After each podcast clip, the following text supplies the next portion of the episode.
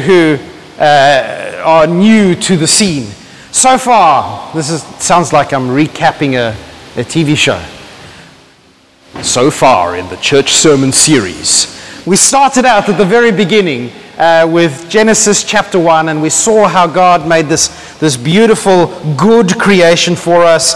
And then we saw how we ended up not trusting Him, thinking Him a jealous tyrant, and, and, and trying to, to take things for ourselves. And, you know, the whole fall and sin coming into the world, and it's dark and it's horrible and it's, it's, it's not nice. And then you, you read and you go, okay, well, I'm done with the nasty bits. And then you go, well, let's just read Genesis 4 onwards. And you go, oh, well, this, this doesn't really get much better. And it just, it seems like it goes from, from, from good to worse to worse to worse to worst. Uh, and humanity through this time is making great strides in some areas, but, but in other ways, they are just striding further and further away from God. And I, I, think it's interesting, isn't just the pronouns that we use. I, I just automatically say they are striding further and further away from God, but it's actually us. This is a story of us and, and how sin comes in and it eventually draws us further and further and further away from God. Uh, if you've got your Bibles, let's read um, Genesis chapter 11. I have got a Bible over here. Should be on the screen over there. Just before Genesis chapter 11, there's a genealogy, uh, which I will leave you to read in your own time, uh, which is interesting. Uh, very interesting, the genealogies, and there's some good theological points there, but we're not focusing on those today. We're going to jump straight to chapter 11. At one time, all the people of the world spoke the same language and used the same words. As the people migrated to the east, they found a plain in the land of Babylonia, or some translations will have Shinar. I like Shinar. Um, uh, and they settled there. They began saying to each other, Let's make bricks and harden them with fire. In this region, bricks were used instead of stone, and tar was used for mortar. And then they said, Come on, let's build a great city for ourselves with a tower that reaches into the sky. This will make us famous and keep us from being scattered all over the world. But the Lord, Yahweh, came down to look at the city and the tower the people were building. Look, he said, the people are united and they all speak the same language. After this, nothing will be impossible for them. Nothing they set out to do will be impossible for them. Come on, let's go down and confuse the people with different languages. Then they won't be able to understand each other. In that way, the Lord scattered them all over the world and they stopped building the city. That's why the city was called Babel, because that's where the Lord confused the people with different languages. In this way, He scattered them all over the world. So the Babel incident is about people wanting to make a name for themselves and, and, and really thinking that they could tame the divine to work for them. Sort of uh, similar to thinking, treating God a bit like an ox. If you need to plow a field, you tame an ox to plow the field for you. If you need to make a name for yourself, a really good idea is to get a God on side. Genesis tells us uh, here in verse uh, chapter 11 about a group settling in this Shinar place and, uh, and building a city and a tower. And New Living Translations right there to say Babylon because uh, uh, Shinar is probably in southern Mesopotamia. Uh, so if, if you remember your high school geography, the whole Fertile Crescent kind of area with rivers, etc., that's kind of where Babylon is. And if you go, that's brilliant, Nick, I remember exactly where Babylon is. It's, it's Middle East somewhere. Think sort of Iraqi kind of region. Think, think rivers. Think alluvial sand plains. I know that sounds silly. Let me just say, we just came back from New Zealand at the start of the year. And on the South Island, if you go to Christchurch, you've got mountains in the distance. Everyone knows about the mountains. But Christchurch, you have to travel 20 minutes to get to the mountains, and it's just silt. The whole area of Christchurch. You go down south, and you've got mountains north of you, and then it's just silt plains. It's, it's, it's basically just sand. Um, in Palestine, so in the place where the Israelites lived, uh, you would build a house using stone. What you'd usually do is you would uh, take stone, and everyone would take stone because if you live in a place where there's plenty of stone, what are you going to build with? Stone. And so, what they would do, they would use stone to build the foundations, and then they'd probably use mud bricks to build up the frame of the house and put a roof on it and all of that. Uh, and so, you know, obvious building material is stone, but this region that the people arrive in, the, the plain of Shinar, the Babylonian region, if you want to build something out of stone, it's going to be incredibly expensive because you're going to have to get that stone from a mile, well, more than a mile away, a long, long, long ways away.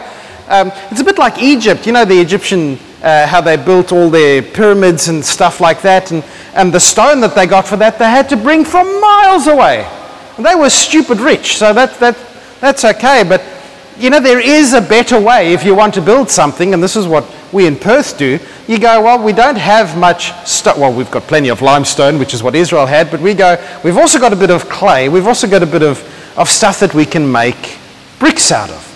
And so this is what they did in this plain of Genesis 11. They, they invented kiln fired bricks. And in fact, if you do the archaeology, they reckon that the oldest kilns for firing bricks are found in Mesopotamia, in this kind of part of the world. And the oldest one that they know of is about 6,000 years old, where people said, you know what, we really need to build something, so we need some, we need some bricks, and we'll invent something to make bricks. Um, I do not have a degree in economics, but I'm pretty sure the cost to make a brick is slightly more expensive than the cost to pick up a stone. So building stuff out of bricks is more expensive than just, you know, putting a stone foundation up there. And so, what they would do in this part of the world, only the most important buildings would be made out of bricks. And it says here that they were building a city, uh, which uh, I don't know if, if you're like me, you just assume if they're building a city, they're building, you know, apartments and places for people to live and you know a wall around it for security. And apparently that, that's not the case in these early cities. The early cities were, were actually places for admin.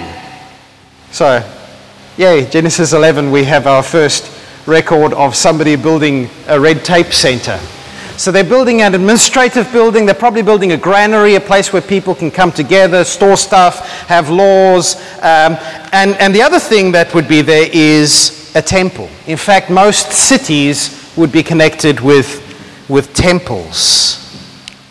In fact, verse 11, uh, verse 4 of chapter 11 says this. They said, Come, let's build a great city for ourselves with a tower that reaches into the sky. This will make us famous and keep us from being scattered all over the world. Uh, with a tower that reaches into the sky. Uh, if you read it literally, it says they're building a tower with its head in the heavens. Now, we actually have quite a bit of writing from this part of the world. And whenever they speak of a tower with its head in the heavens, it's basically code for a temple with a ziggurat. Can you guys all say ziggurat? I like ziggurat. It's such a cool word. Horrible place. Cool word. This tower that they're building is not the classical, you know, Rapunzel, Rapunzel, let down your hair kind of tall, thin, towery kind of thing. This is, this is probably a little bit more like a pyramid. Um, I said to you bricks were expensive, so what they would do, apparently, this is the archaeology that they've looked at ziggurats, and they say what they would do is they would build um, mud bricks, so just sort of sun dried mud bricks, uh, and then they would put dirt inside that, and then they would get the really expensive bricks and they'd put that around the outside so that it looks like you spent a whole bunch of money on it, but most of it is just sand. So there'd be a stairway going up this thing, and at the very top you would find a small room with a bed and a table full of food. In fact, if you look at your newsletter, for those of you that have a newsletter, uh, the picture on the front the picture on the front is an ancient ziggurat from Iraq, I believe. Um, and you'll see that it looks a little bit like a pyramid. Uh, what's different from pyramids is, as I say, it's full of dirt. So there's, no, there's nothing in there other than, than a bit of dirt. The point of this is to get tall and to be able to access up into the heights, into the heavens, into the clouds. Um, I, I think the best way to picture this tower is to think of it as a step ladder. It's a step ladder next to the temple so that the gods can, you know, get their way to and fro from the heavens to the earth. And let's be honest, if you've ever looked up, up is a long way up. So, you know, if, if you want a God to come down, you probably better have a rest station along the way because it is a long way. And maybe a bed there, a bit of food because, you know, who doesn't get hungry after a long journey? I don't know, whenever I go on a car journey, I like to have some jubes. Maybe you should put some jubes at the top of the ziggurat because you know what? The, the God that's coming down probably is a little bit peckish, and you do not want a God to come into your temple who's a little bit peckish because you know what? Well, you might be a bit of a hangry God at that moment, and nothing's going to work well. So they're going to they're going to think really carefully, and they're going to make sure that the bed's made nicely, you know, hospital corners. It's going to have exactly the best food there. Make it easy for them. Make it a comfortable route. Just a show of hands. If you have an easy way to do something or a hard way to do something, who chooses the hard way? Brett. Brett, you can have your operation with or without anesthetic. oh, Peter will do it. That, that's easier. if you want to make sure that your God comes to your city that you've just built, Make it easy. Throw up a step ladder. And then they would come down and receive gifts and worship in your temple rather than, you know, some other place where they managed to come down. And really, you'd have a tame God on your hand. And who doesn't want some divine assists every now and again? If I want to make my, a name for myself, it's really good to have someone more powerful who, you know, owes me one. That would probably make your city pretty famous. Uh, some of you might have spotted the flaw in the plan by this stage. The whole scheme assumes that God has needs, that gods have needs, uh, that they get, God gets tired, that he needs food. And, and it assumes that if one can get God in your debt, then the divine would be in your power, under your authority. We saw in Genesis chapter 3 uh, this thing there with, with uh, Adam and Eve, and Adam realizes that the woman needs him to fulfill her desires, and what does he do? He takes authority over her at that point. He, he basically starts, uh, he dominates over her, he names her. I think this is what they're trying to do by building this city and this tower. They are trying to get one up over the divine. They assume that the divine can be controlled, can be manipulated. The whole thing of the fall in Genesis chapter 3 is about people wanting to be like God, wanting what God has. Come to chapter 11, it's not about wanting to be like God, it's about it's about trying to make God do what we want. It's about assuming that God is like us. It's no longer about us becoming like Him, it's about thinking that He is just like us. You know what? One of the great, slightly humorous verses in the Bible is chapter 11, verse 5 of Genesis. But the Lord came down to look at the city and the tower the people were building. You go, wow, that, that's a really good one. Nick, you should take up telling jokes. That's, that's brilliant. But actually, it is brilliant. Because you know what happens? You've got this whole system here, and people are doing all that they can, a tower reaching into the heavens, they are going to have control over God.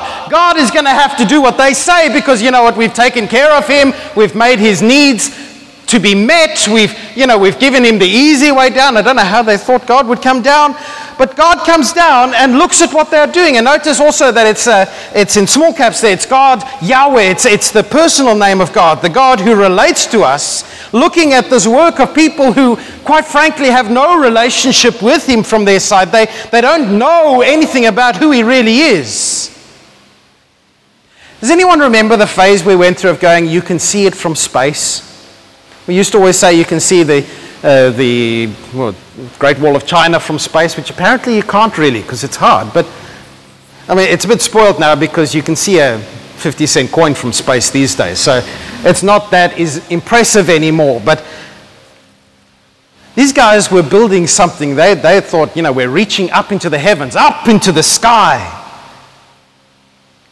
And I just love the fact that with all their reaching into the heavens, it's so teensy tiny that God has to come down just to look at it. We'll make this thing, we'll make ourselves famous, we'll reach into the sky, and the God has and God has to come down to look at it. Uh, it's not like God had to get close. I mean, God is God. God knows everything. I think the whole point of that verse is to go, this is ludicrous. This is ridiculous to think that, A, that you could reach into the heavens as if the heavens is up and, you know, it, it's, it's not quite like that. God, when He comes down to look at what they're building, He doesn't use their step ladder either, does He? They, God doesn't need a step ladder. God doesn't need a, an assist to go from heaven to earth. God just God is God. He can move from the spiritual realm to the physical realm as He chooses. He made the heavens and the earth. And He's bigger than both of them. We throw Isaiah uh, 66 up there.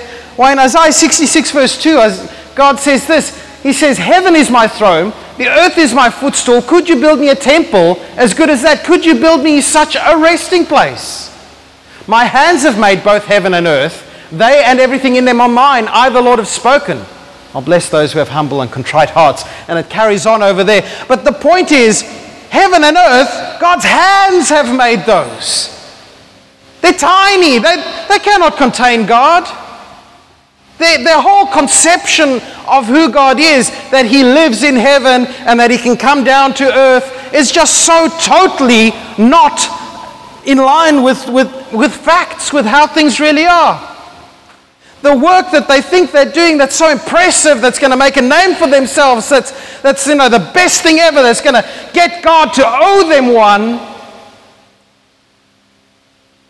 is ridiculous.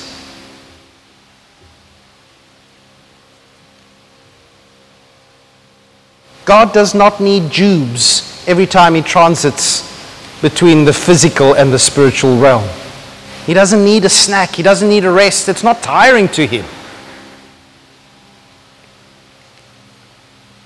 And then God confuses the people with different languages in verses 5 to 9, and they scatter. Why does God do this? Well, verse 6 says to us Look, the people are united and they all speak the same language. After this, nothing they set out to do will be impossible for them. God is not anti city. God is not anti urbanization. I mean, the Bible finishes with the heavenly Jerusalem coming down out of heaven to earth, and it's a city.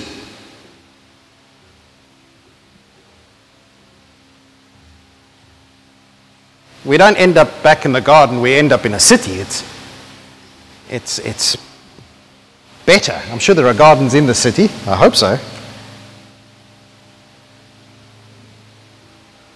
What is God against here? Why does God scatter them? Why does God divide up these languages? Maybe, maybe God is anti us thinking that we are the greatest power there is.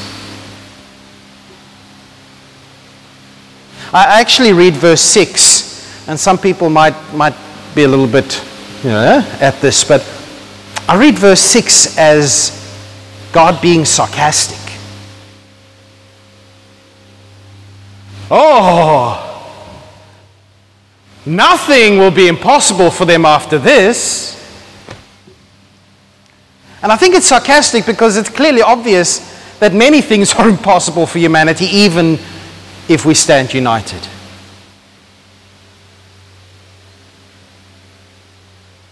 Let's take something simple like death. Or saving ourselves from sin. We can't do that. Even if we all stand together and try really hard, we cannot stop death. We cannot stop sin in our own power. Colossians chapter 1, verse 16 to 17, we've raised this verse a few times in the last couple of weeks, basically says, you know, Jesus holds all things together. All things were made by him and through him, and, and he holds everything together. And, and the only reason we continue to exist is because Jesus wills it. That does not strike me as being able to do whatever we want if our very existence is reliant upon God. You know, the last, the last battle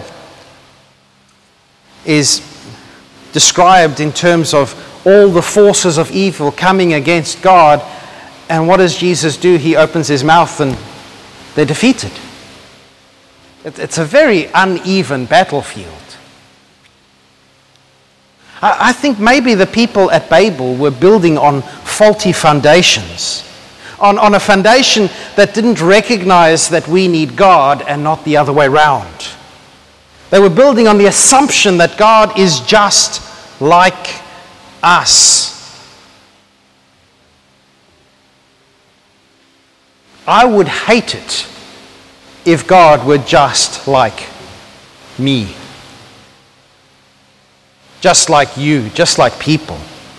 People mess up. People hurt us. People put themselves first. People forget what they've said. People don't always do what they say. People are not always trustworthy. People look out for their own ends first and not for others.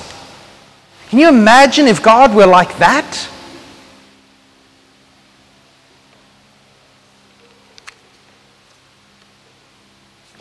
Maybe God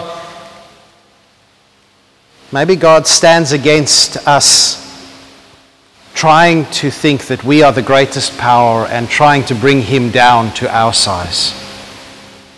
And yet there are so many ways that we can be like the, the tower builders of Babylon. You know, it, it's wonderful when we get prayer requests But sometimes we've got to think, what are we actually doing when we send a prayer request and we've got to get, you know, everybody to pray? Sometimes it's the right thing to do. Sometimes our motives are right, but maybe sometimes our motives are actually thinking, you know what, if we get just enough people, God will have to do what we tell him to. Maybe if we say the right prayer enough times, God will actually have to do what we want him to. Jesus, in the Sermon on the Mount, he warns against babbling on like the pagans do, thinking that our prayers will be heard because of our many words. Jesus' point there, that's not, that's not how God works. You, you don't get to manipulate God. God's God, we are not. Maybe Maybe we claim promises in the Bible. And there are some fantastic promises in the Bible. Maybe we claim promises that were made to other people for ourselves. Maybe even out of context. You know, the famous, the most famous misused verse in the Bible, Jeremiah 29 11. Does anyone know those words? I know the plans I have for you, plans to prosper you, plans to give you a future. I've missed out a, a, line in there. Great verse. Beautiful verse. Let's not read the verses just before, which says you're going to have 70 years of suffering. I claim that promise. But maybe we can come to things and go, we're going to claim these promises not because we're trusting God is for us, but because, you know what, we're going to force you to do what we want, God. There are promises made to us. But if God makes a promise to Brett, it tells me something about who God is, but I cannot say, oh, that's brilliant. God has promised you to live up to 80. That's great. I'm going to I'm going to live up to 80. I claim that. Brett might look at me and go, that, that's, that's great, Nick, but promise was made to me. I'm not, this is not prophecy. I'm not saying that God has promised that you will live to 80. I don't know.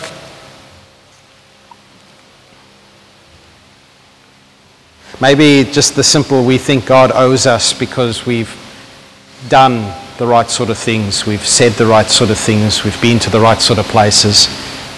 Some of the scariest verses in the Bible is Matthew chapter 7, where people come to Jesus and, and they say, Lord, we did this, we cast out demons, we spoke in your name, we did all these amazing things in your name. And Jesus looks at them and says, Yeah, but I didn't actually know you. Away from me, you evildoers. You see, we, we can't manipulate God by what we do. We can't manipulate Him by what we say. We can't manip- manipulate Him by our prayers.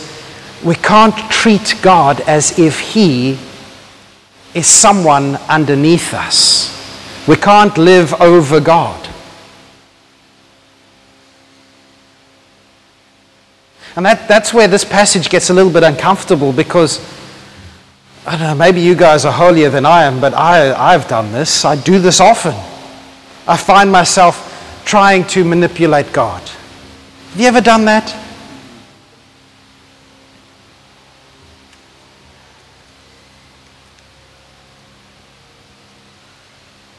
God's not a human that we can manipulate him. He became human, but he doesn't need us. We don't actually have anything that can give us leverage over God. When we act like we have leverage over God, it's as ridiculous as building a ziggurat. It's as ridiculous as sticking a step ladder up against the side of the building before church on Sunday morning. God doesn't need us, we need God. We rely on God, whether we know it or not, for everything. God doesn't love us because He needs our worship or our stuff or our anything. God loves us because God is God and He loves us. He's, he is love. I think at Babel they were trying to make sure that God, any God, was their God. They didn't even know that there is only one God. They, they were just reaching out blindly, assuming that they're the divine is like us. The God that they were trying to get on their side was a fiction. A fiction because they didn't know God. They didn't know the real God.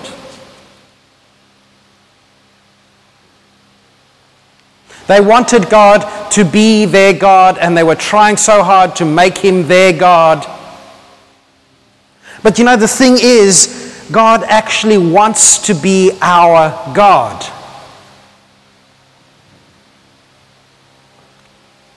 He wants us to be committed to Him, but, but He doesn't want us to be committed to a false version of Him, to a version of Him who is less than who He is. And He certainly doesn't want us, He doesn't want to be our God on our terms. God wants to be our God, and that is something awesome and amazing, and it should make us go, that's a little bit scary. It should be Isaiah, woe to me, I'm a man of unclean lips, a living among a people of unclean lips, and God wants to be my God? God wants to be our God. You know, the people of Babylon, they, they were desperately trying to reach out to this false idea of a God. If God wants us to be his people, he would have to show people what he's really like. And, and that's where the story starts in Genesis 12. So, in a way, I started with a recap of of where we're going from. And now I'm just saying, and, and uh, next week on the sermon series. But chapter 12 forwards is God's going, I want to be your God. I want you to be my people. And you don't even know who I am anymore. And so I'm going to go to one man. I'm going to go to Abraham and I'm going to, I'm going to show myself. I'm going to show who I am. I'm going to reveal my character. And I'm going to walk through all this time with these people. And eventually, I'm going to come myself as a human born into the family of Abraham. And I'm going to be God with my people. And I'm going to save them and I'm going to bless them. And I am going to be the link between the spiritual and the physical realm. I am going to be that one who's going to rescue and save them. See, God cannot be manipulated into blessing us and loving us, but the irony of it all is that that is exactly what God wants to do. He wants to bless us. He wants to love us. He has a plan. He had a plan since before the world began. He knew that He would come to save us, to reconcile us. And He didn't come down because we made it easy for Him. If anything, just my life made his coming the most difficult thing ever. And then we add in all of our lives into that mix. We did not make it easy for God to come to us. But he came. And he died. And he said, I am your God.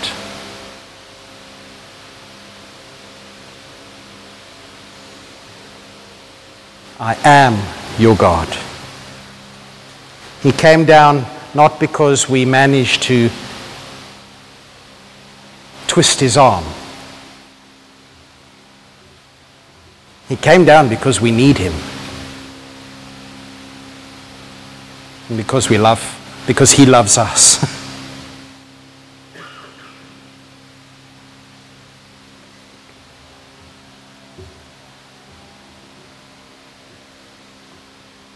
Tower of Babel is about trying to manipulate God. It's about not knowing who God is. The rest of the Bible, the rest of history is God going, I want you to know me. I want you to know me. Anna Marie. Amen.